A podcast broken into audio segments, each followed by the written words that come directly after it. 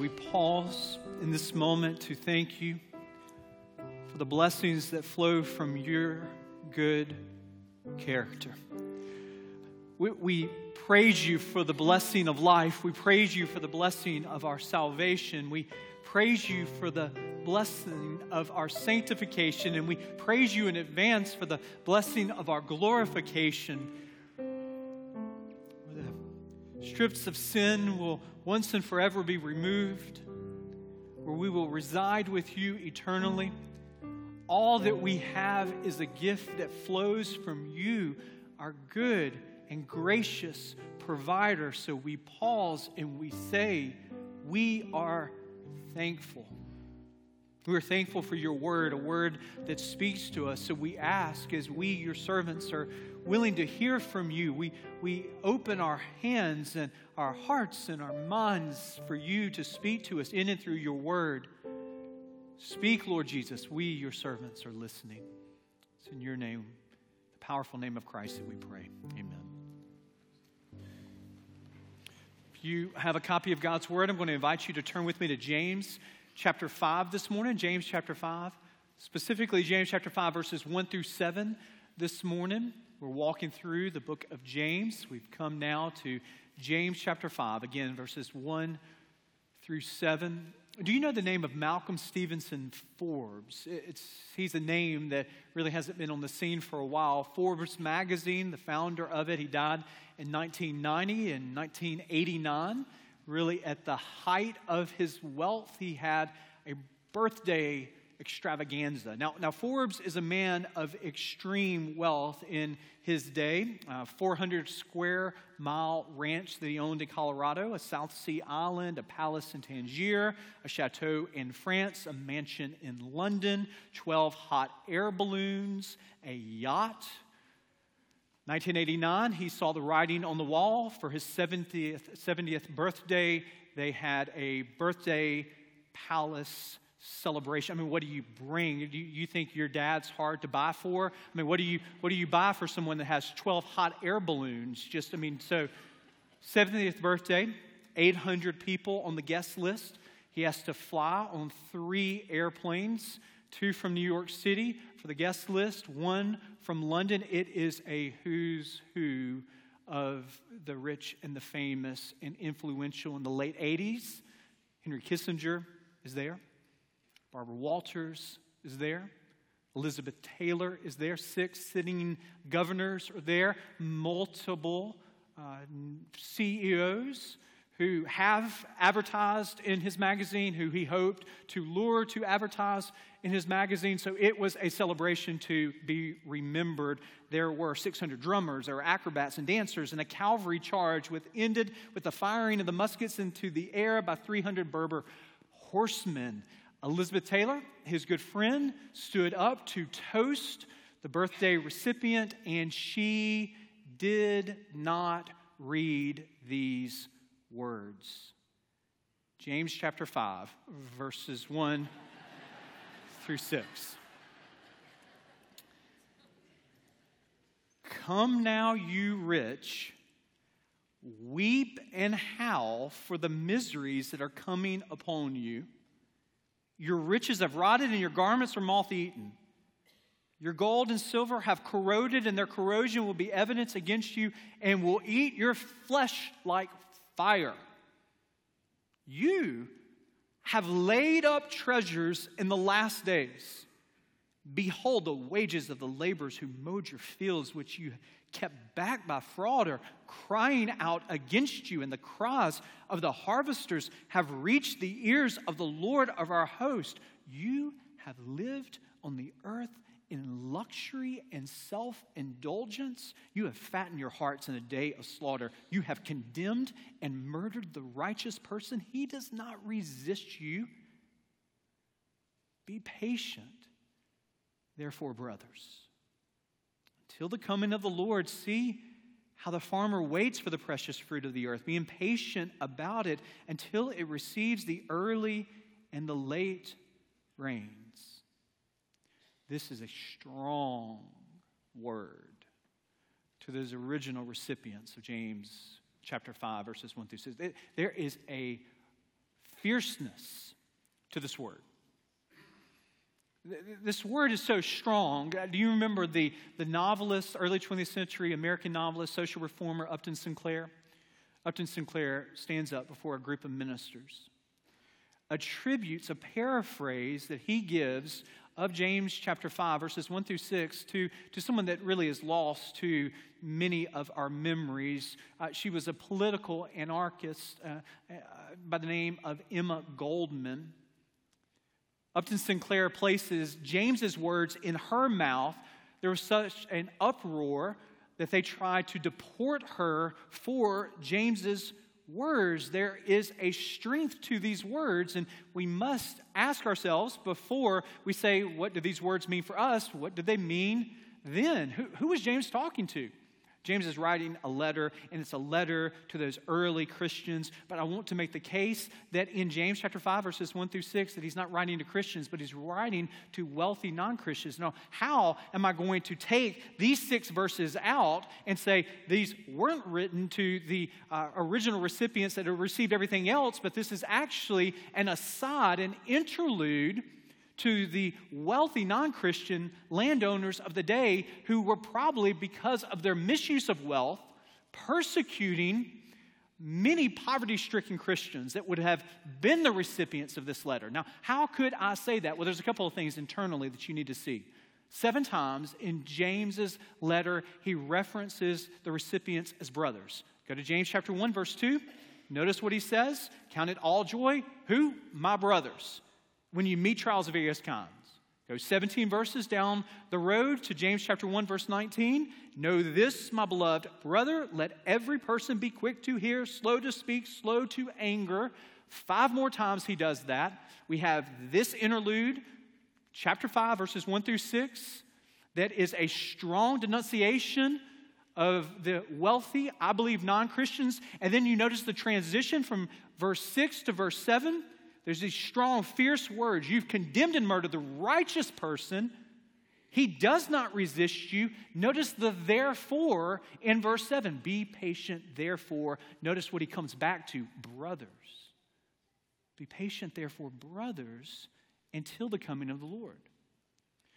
James is taking up a prophetic mantle Isaiah is a good example of this. You read through the prophets, you got the major prophets, you got the minor prophets of the Old Testament. Isaiah is writing to the Israelites, but you have this place in Isaiah's uh, prophetic oracle where he speaks in chapter 13 through chapter 23 to the foreign entities like Babylon, Assyria, Ethiopia, Egypt. He, he says, This is God's word to these nations. Well, nobody in the Ethiopian government was going to read Isaiah's prophecy.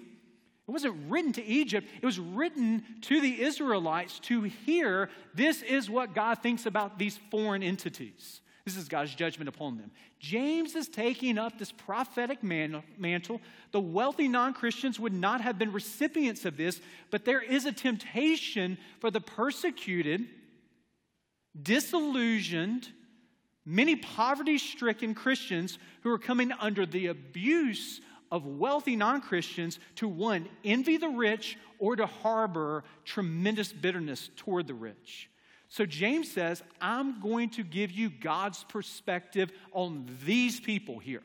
I'm going to talk to you, but really I'm talking to them. And while he's talking to them, these wealthy, non Christian landowners who, through the misuse and the ill gotten means of their wealth have ultimately persecuted those first century Christians, we overhear the conversation and it speaks to us as we consider how much do we resemble those wealthy non Christians of the first century. Now, there's three principles, there's three truths that James is going to elucidate from these six verses that we need to look into the mirror and to say, do we look like this? The first one that you discover in verses one through three is a characteristic that is just this truth that there is a spiritual danger of hoarding. Verses one through three, God is speaking misery, He's calling down judgment because of the way that they have hoarded their resources. Weep and howl, he says. Notice that he says there's evidence against you that will eat your flesh like fire. Why? Because you've laid up treasure. You've hoarded. Well, what have they hoarded? They've hoarded their riches that are rotted, their garments that are moth eaten, their gold and silver that have corroded. He counters the illusion of the hoarder. The hoarder thinks that the more I have, the more free that I will actually be. The more stuff that I can surround myself with, the more self sufficiency I will feel. But in actuality, there is a bondage to our possessions. There is this truth that our fulfillment is not primarily found through the acquisitions of more things. You get the more things, you get the next purchase, you go on the next trip, and you realize that it doesn't feel that void in your life, that there, there is still the insufficiency prior to the purchase or the experience, and you realize that the more you get, the, the more you really can be in bondage. You, you know the show? It's uh, on A&E or Discover Channel. I haven't seen it in a while, but it was this kind of documentary called Extreme Hoarders. It's an intervention show it is a show that should bring about our empathy for the people, largely their sons and daughters, that are intervening uh, on behalf of a mother or a father whose possessions have overtaken their physical residence. it, it is, it, it, is, it is heartbreaking the psychological struggles that a person feels when they cannot get rid of their things, and their things literally overtake every square inch of their house. And, and, there is a bed, and you can't even see the bed because the possessions, often possessions that have never even been opened, and everything that's been collected and never thrown away, and it just overcrowds them. Now, there's some of us in this room that think that is the only example of hoarding, but you need to understand, I need to understand, all of us are tempted to crowd out the illumination of and the presence of the Holy Spirit in our soul by the stuff of this world. And you don't physically have to be an extreme hoarder to spiritually feel the temptation to treasure up on earth the possessions of earth. Jesus would talk about this. You can't read these passages without hearing the echoes of Jesus in the Sermon on the Mount in Matthew chapter 6, where he says, Do not lay up for yourselves treasures on earth where moth and rust destroy and where thieves break in and steal, but lay up for yourselves treasures in heaven where neither moth nor rust destroys and where thieves do not break in and steal. All of us have two decisions. Now, this is oversimplification of it, but it is important for us to see this. We have decisions with what we are going to do with our financial blessing. We will be consistent givers that give a portion of our resources for the work of the gospel in our community and beyond. We will be intentional, consistent to give of tithe and offerings, or we, we will be people that have closed hands that the posture that we have to our possessions are these are my possessions, mine. No one's going to take these from me. Open hands, closed hands, it's a posture, not first and foremost, of our physical reality, but the spiritual reality of our hearts. Now, James doesn't discourage savings, he doesn't discourage prudential uh, provision for your family's needs. He doesn't talk anything about, well, how much is too much. He doesn't draw the line here. He is giving us a spiritual principle that we must apply in the specificity of your life and my life. And it is different depending upon the stage of your life, the season of your life. But all of us in this room, whether unemployed, underemployed, or fully employed or retired, we will be tempted to idolize provision instead of worshiping the provider. Where we worship the gifts instead of worshiping the giver. And that is a direct correlation to the way we see the gifts that God has given us. Are we a catalyst for blessing or are we a cul de sac for stinginess?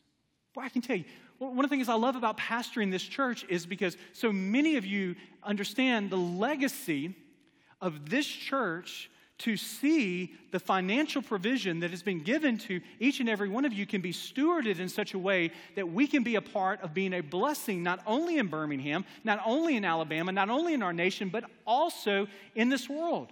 There are people that have been in Malaysia, been in Indonesia. We had this wonderful celebration last week of over 140 that were serving very faithfully in St. Louis, and that is not even touching Go Love Tell. We're not even touching a, a five year commitment of $5 million to five places and, and the winter, wonderful gospel centered stewardship of resources to make an eternal difference. This is the legacy of this church. This is the reality of this church. But we are always, even with that wonderful legacy to celebrate, we're always having to look inside of our heart to say, is the spirit of hoarding a part of the reality of my life today. James says there's a spiritual danger to hoarding. Secondly, he says that there's a spiritual danger of gaining dishonest wealth. Look with me at verse 4 and verse 6. They're interconnected because we get to that first century issue historically with what James is addressing. He says, Behold, the wages of the laborers who mowed your fields, which you kept back by fraud, are crying out against you. The cries of the harvesters have reached the ears of the Lord of hosts. Notice in verse 6, he specifies this is the consequence of your dishonest wealth that you've gained. This is the injustice that has occurred. You've condemned and murdered the righteous person. So here's the context. Historically, we understand, looking back upon this social, uh, uh, socioeconomic historical context, that there was an increased concentration of land owned by a small group of landowners. The rich became more rich, the poor more poor. Farmers oftentimes didn't have their own, but they were forced to hire themselves out to the landowners. They worked day to day. There was no viable credit system. So if there are dishonest and unjust landowners, their dishonesty and injustice affected not only them, but affected their family and they affected their community largely that first century Christian world, this is reading between some of the lines historically, were largely uh, at, at the lower socioeconomic level. And so, verse 6 is the consequences of this. Verse 6 says that you've condemned and murdered the righteous person. Now, scholars are divided. Was there literal murder that was occurring? And the answer is most likely not.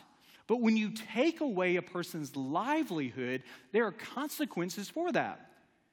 In that first century world, if you did not have the resources to, uh, at the end of the day, to put food on the table, I assure you, as you obviously understand, that would have consequences for children, that would have consequences for mom and dad, that would have consequence for these Christians in that first century world. And so uh, the hope of this passage comes right here in verse 4. The cries of the harvesters reach the ears of the Lord. They're echoes of Exodus. You remember the Exodus account? There you have the Israelites that are under this tyranny of Pharaoh. The injustice and the inhumane way that they're enslaved. And they've done this for centuries now. And the cries of the Israelite slaves, they reach God and he intervenes and he sends Moses. Now, in this passage right here, what, what James is comforting these Christians with is, is that your cries of injustice, the cries of the difficult things that you are going through, they have been noticed by God. We, we oftentimes in our culture, we want to prize the mercy and the grace of God as the only way that He expresses His love. So we don't want to talk about judgment. We don't want to talk about condemnation. But I want you to understand that the flip side of God's grace and mercy is His loving character. He is lovingly a judging God. Now you say, how can that be loving? Well, I'll tell you this when you've met someone who has had this heinous act that has occurred to them, there is something in a community, there is something in a family that says there must be a, a, a rectitude of this. This person has committed this crime against this innocent bystander, and the person is caught in, in open sight there are multiple witnesses that have seen this person commit this heinous murder. And a family has been affected. Children have been affected. A dad is gone. There's tears. They come before the judge, and the judge says, Oh, it's not that big of a deal. They'll get over it. And we cry out, That's not right. It is a part of that judge's role within our society to say this isn't right and there are consequences for this inhumane act. So here you have these first century Christians who are experience the injustice of a financial system where they have no ability to change their way of life. They can't take them to the courts because they have all the control. And so, what seems to be a hopeless situation, James says, guess what? God hears, and there will be judgment. There will be a rectitude to this situation. He hears you, He knows what's occurring. Take heart. Now, how can this apply to? I mean, it just seems to be such a specific context. I mean, how does this even overlap in your life and in my life? Well, so many of you in, in this room ha- have the great responsibility in your work life of directly affecting someone that works for you or works alongside of you. You have stewardship of, of companies. Maybe there's some of you in this room, or, or you have managerial responsibilities. And we have to understand that God, in His common grace, is he has allowed corporations, he's allowed family run businesses, and, and larger than that, to make a difference not only in an individual employee's life, but in a family's life. Not only in a family's life, but in a neighborhood. Not only in a neighborhood, but in a community. Not only in the community, but in the state. And so we have to ask ourselves, as God has given us responsibility, to see that the bottom line is never the bottom line. That there's more to our responsibility than just financial gain. Uh, we can think of it this way. Many of you know of communities. And there was a flourishing community, and for a variety of reasons, that factory or that company that had really brought about flourishing and, and brought about a way of life for many people was not able, for whatever reason, to be in that community. And you see the pain of that community because that, that corporation, it wasn't just there making money, but it was, it was paying fair wages to an individual that lived in the community. And those fair wages enabled a, a schools to be built and enabled education to occur. And not only education to occur, but there was a continuation of the community, and those dry up, and we grieve that. And it's an extreme example, but all of us have responsibility to some extent to understand that our decisions economically have consequences for those around us. How much do we, as God has given us responsibility, look like those unjust, dishonest, first century, non Christian, wealthy landowners? There's another principle. There's much more that we could say about that and don't have time to say it the spiritual danger of gaining dishonest wealth, the spiritual danger of hoarding, and what is most close to all of our actual lives is the spiritual danger of extravagance. Look with me at verse 5. You have lived on the earth in luxury and in self indulgence. You have fattened your hearts in a day of slaughter. In the original language of the New Testament, you could actually translate verse 5 lived on earth in luxury and self indulgence. You, you could translate it, they had lived delicately. Uh, the image is they lived a soft, pampered life. James isn't saying that you can't enjoy good things. He isn't saying that uh, we have to apologize for what. Obviously, you can look in the Old Testament and the New Testament and see individuals that were blessed in, in a tremendous way with wealth. First Timothy tells us in chapter 6 that it isn't money that's the root of evil, but the love of money that is the root of evil. We can think of Abraham, we can think of Job, we can think of David, we can think of Joseph of Arimathea, we can think of Lydia, the purple seller in Philippi, as, as wonderful examples, just to name a few. But with that, the temptation sometimes is to blunt the power of these kinds of passages to say, oh, James is talking about don't live in luxury and self indulgence, but really the issue is always just the love of money. And there's a bunch of rich people in the Old Testament and the New Testament, so we get off the hook. And sometimes I feel the temptation as a pastor, sometimes as I'm teaching, to sort of make everybody feel good about lifestyles. Now, again, this passage here is very close to all of our hearts. The goal of wealth that God blesses us with is never intended solely to be a vehicle for our pampering and our indulgement. The imagery is so vivid. They're like animals that are fattened for the slaughter, ignorant of the outside forces that will ultimately be their demise. James says that. So when we spend our resources solely on our wants, solely on mine and me and I, it is very difficult to not see how we resemble those first century non Christians. They were spiritually impoverished. We are spiritually impoverished. This morning, I was I'm walking through 1 Timothy in my devotional life, and it was so interesting that 1 Timothy chapter 6 is where I was this morning. And as I was walking through that, it comes to that familiar passage. The love of money is the root of all evil. And I was processing that, thinking, this is what I'm going to be talking about. But right before that passage in 1 Timothy 6, it talks about the danger of indulgement. And then right after it, there's a specific word that Paul gives to his protege in the ministry, Timothy, about all who have resources. Now, there is something that we just need to say. In the 21st century, especially from a global perspective, we are blessed. Now, yes, some of you may be experiencing difficulty financially. You, you might be unemployed right now, and it is a very difficult time for you. You might be underemployed, but in the global context, I think all of us can agree that we live in a prosperous nation at an extremely prosperous time. So when Paul writes to Timothy, he's really writing to us. This is what he says As for the rich in this present age, you don't have to be Bill Gates or Mark Zuckerberg to hear these words, charge them not to be haughty, nor to set their hopes on the uncertainty of riches, but on God, who richly provides us with everything to enjoy. Notice the good. He, he says, enjoy what He's given you, but don't worship what He's given you.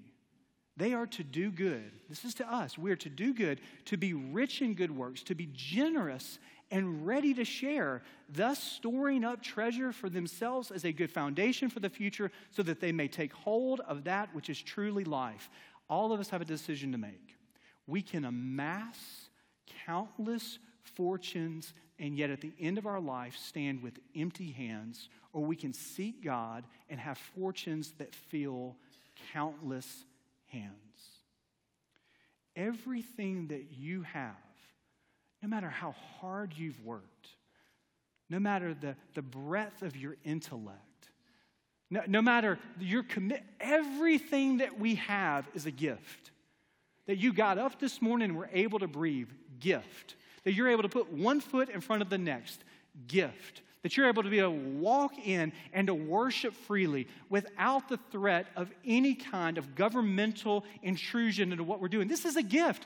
All of us live as individuals that have received these tremendous gifts, none of us own this. We're all stewards. We will come to the Lord and He will ask of us did we live with open hands or did we live with closed hands? Were we a cul de sac for blessing through what He's entrusted to us or were we stingy? As I've been your pastor now for a little less than a year, oftentimes people come up to me and they say things like, You know who you remind me of? Um, they'll say, You look just like. How do you feel when somebody says that to you? Does that make you a little nervous when somebody says that? You remind me, you know, the first thing that I do, it's probably, it's probably like five to seven people that lately have come up to me and say, You look just like and uh, one person's son, who's three years old, was seeing episodes of The Office, and he, his three year old said, Pastor David looks like Steve, he didn't say Steve Carell, but looks like that guy, the guy in The Office. Now, maybe that's a compliment. I didn't take it as a compliment, really, to be honest with you. Uh, people come up to me and they say, You look just like, and what is the vain reaction that I have? I, I immediately get away from them and like I Google who that person is. And I'm just like, oh, I never think, wow, what a compliment. I always, in my vanity, think, I, do I really look like that guy? I mean, do I, re- do I have that much gray in my hair? I thought I was, thought it was, I know, you know, I know I'm not like a, like, like a marathon runner slender, but I thought I was a little more slim than that. You know, it's all those kinds of insecurities when somebody says that. Now, and I think we're looking at this passage here. We're saying that James is talking to wealthy non Christian landowners. But the question is, is how much do we look like them? And I know, I know like all of us in this room are tempted to say, oh, we don't look at all like them. But it very well may be that this week, even this afternoon, as we look deeply into our soul, that some of us might need to repent of our resemblance. Let us pray. Gracious God, we come to you this morning understanding that all of us feel the temptation to I, me, and mine. When it comes to our resources, all of us feel the temptation of closed hands instead of open hands.